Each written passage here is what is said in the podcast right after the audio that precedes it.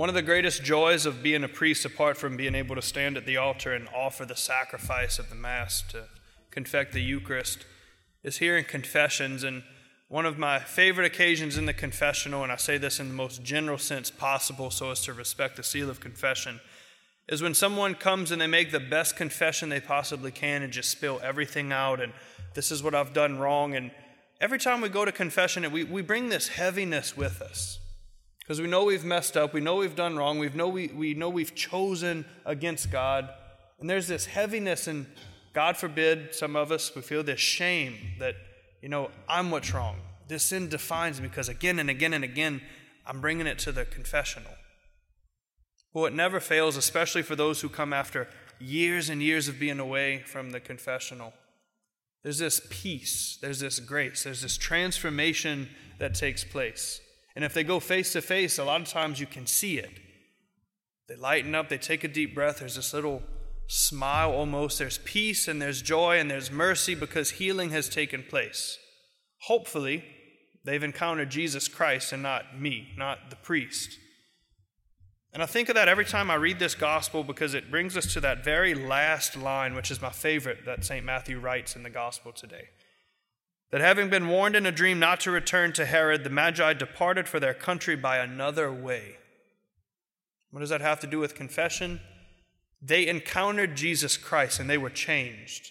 I know it's a practical thing. They went a different way because if had they gone back to Herod, they might have gotten killed. Jesus would have been killed. It would have caused a mass chaos more than already had happened with the slaughter of the innocents. But there's a beauty to it because I think the spiritual reality is to say that the Magi departed for their country by another way, meaning they encountered Jesus Christ and they went home differently. They didn't go back the same way they were.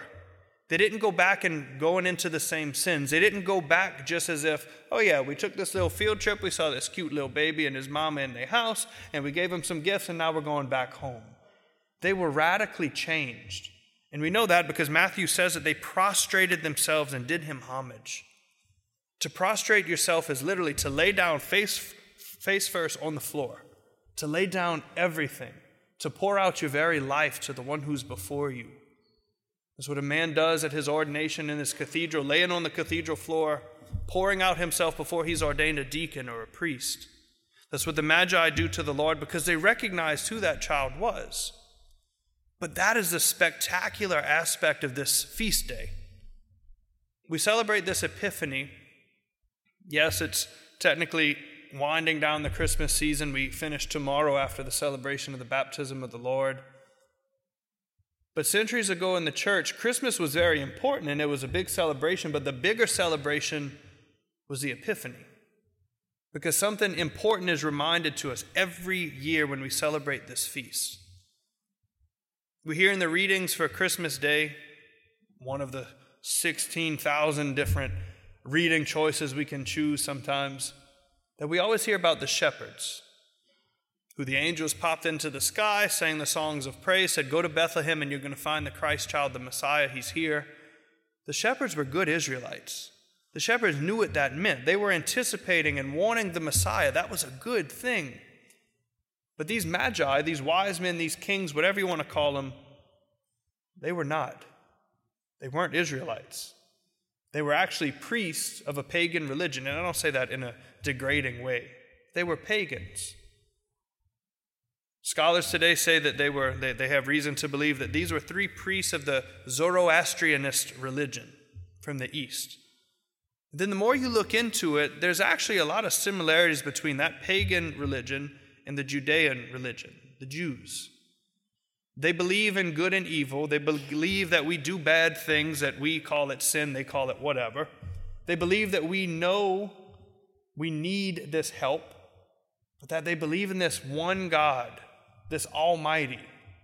He, she, it, whatever, their God they know is going to come and give them some kind of fulfillment. He's going to fix something. There's going to be some kind of relief. Starts to make sense as to why this is such an incredible feast. That these pagans, these Gentiles, these non Jews, the Lord appeared even for them. Even for them. We're reminded every Epiphany Sunday that the Lord comes for each of us, but He comes for the entire world, not just the Catholics, not just the Christians, not just the Jews, but each and every soul on this planet. We're reminded of that to recognize that we are part of a greater church, a greater plan of salvation. We got back at 2:30 yesterday morning uh, with 140 of our students and staff from Christ the King from up in St. Louis for the National Seek Conference with Focus. This national conference, which was incredible.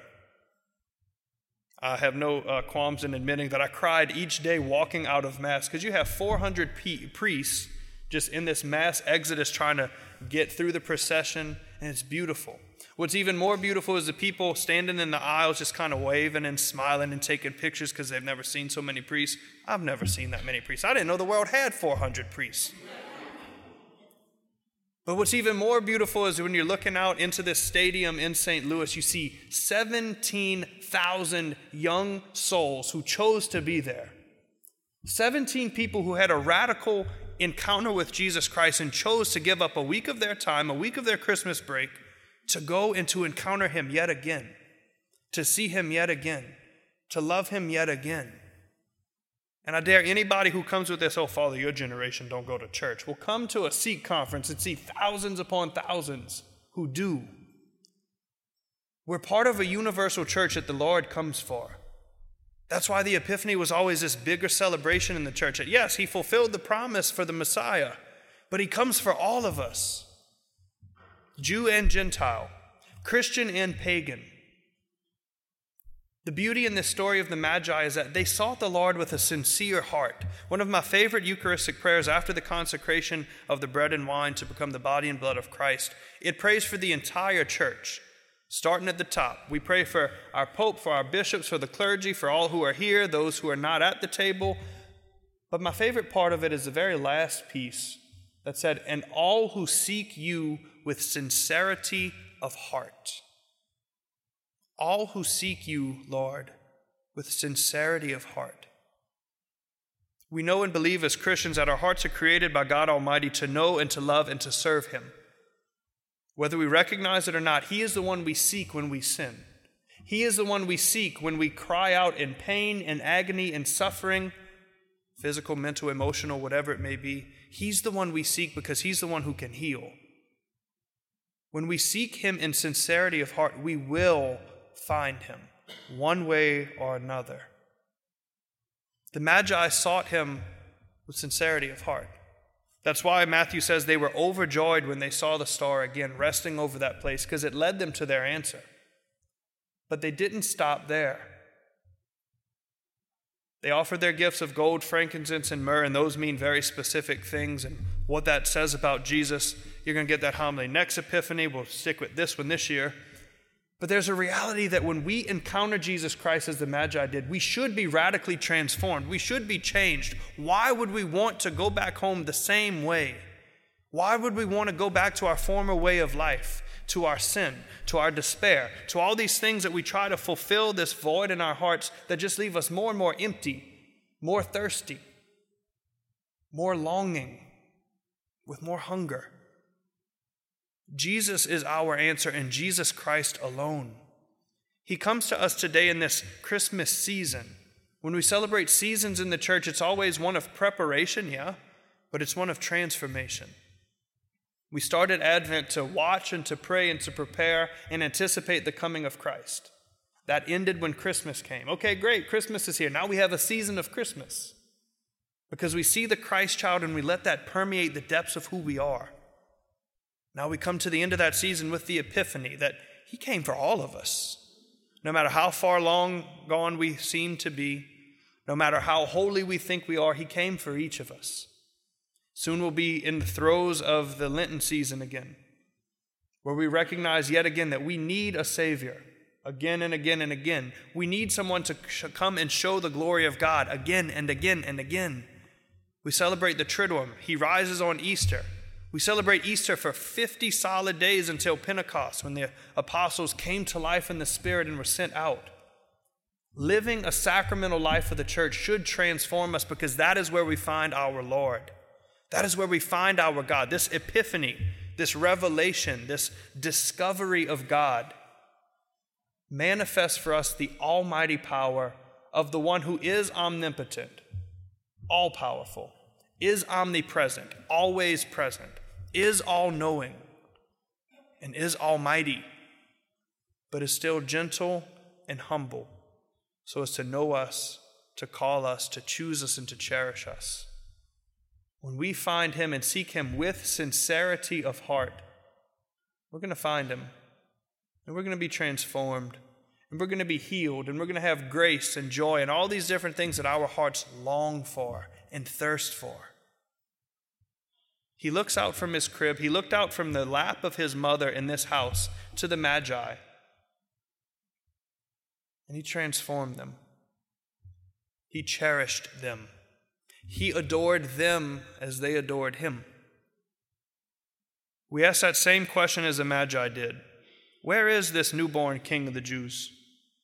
Where is this Savior? Where is the Messiah, this Redeemer, this King that's supposed to come and to fix all of my problems and save me and just make everything better? Where is this King? Where is he? Brothers and sisters, whether you can see him or not, he is in your midst. He's in our tabernacles. Shortly, when the host is elevated, that will be the same flesh of Jesus that the Magi adored 2,000 years ago. He's in the confessional. He's within your heart that He created as a throne for Himself. Welcome Him in. Let Him in. Give Him that freedom to move and to speak, to heal you. Where is this newborn King of the Jews? He's with you. Don't keep Him shut up, don't keep Him quiet. Let Him go out into the world and to lead you as a star led the Magi. Let Him transform you. Let Him bring you from this place with sincerity of heart yet again to seek Him anew in your workplaces, in your schools, in your homes, in your friends, yes, even your enemies. We sing these songs throughout the Christmas season, and they should be joyful. But on this last full day of Christmas, we remind ourselves of what the season really is all about. Not just for the Jews, not just the Israelites, not just for those who knew what to look for, but for all of those who seek him with sincerity of heart. Joy, absolute joy to the world. For yes, the Lord has come. At long, long last, earth has finally received her King. Thank you for listening. The ministry here at CTK is made possible through our generous donors and golden givers. If you would like to learn more or partner with Christ the King on LSU's campus, please visit ctklsu.org.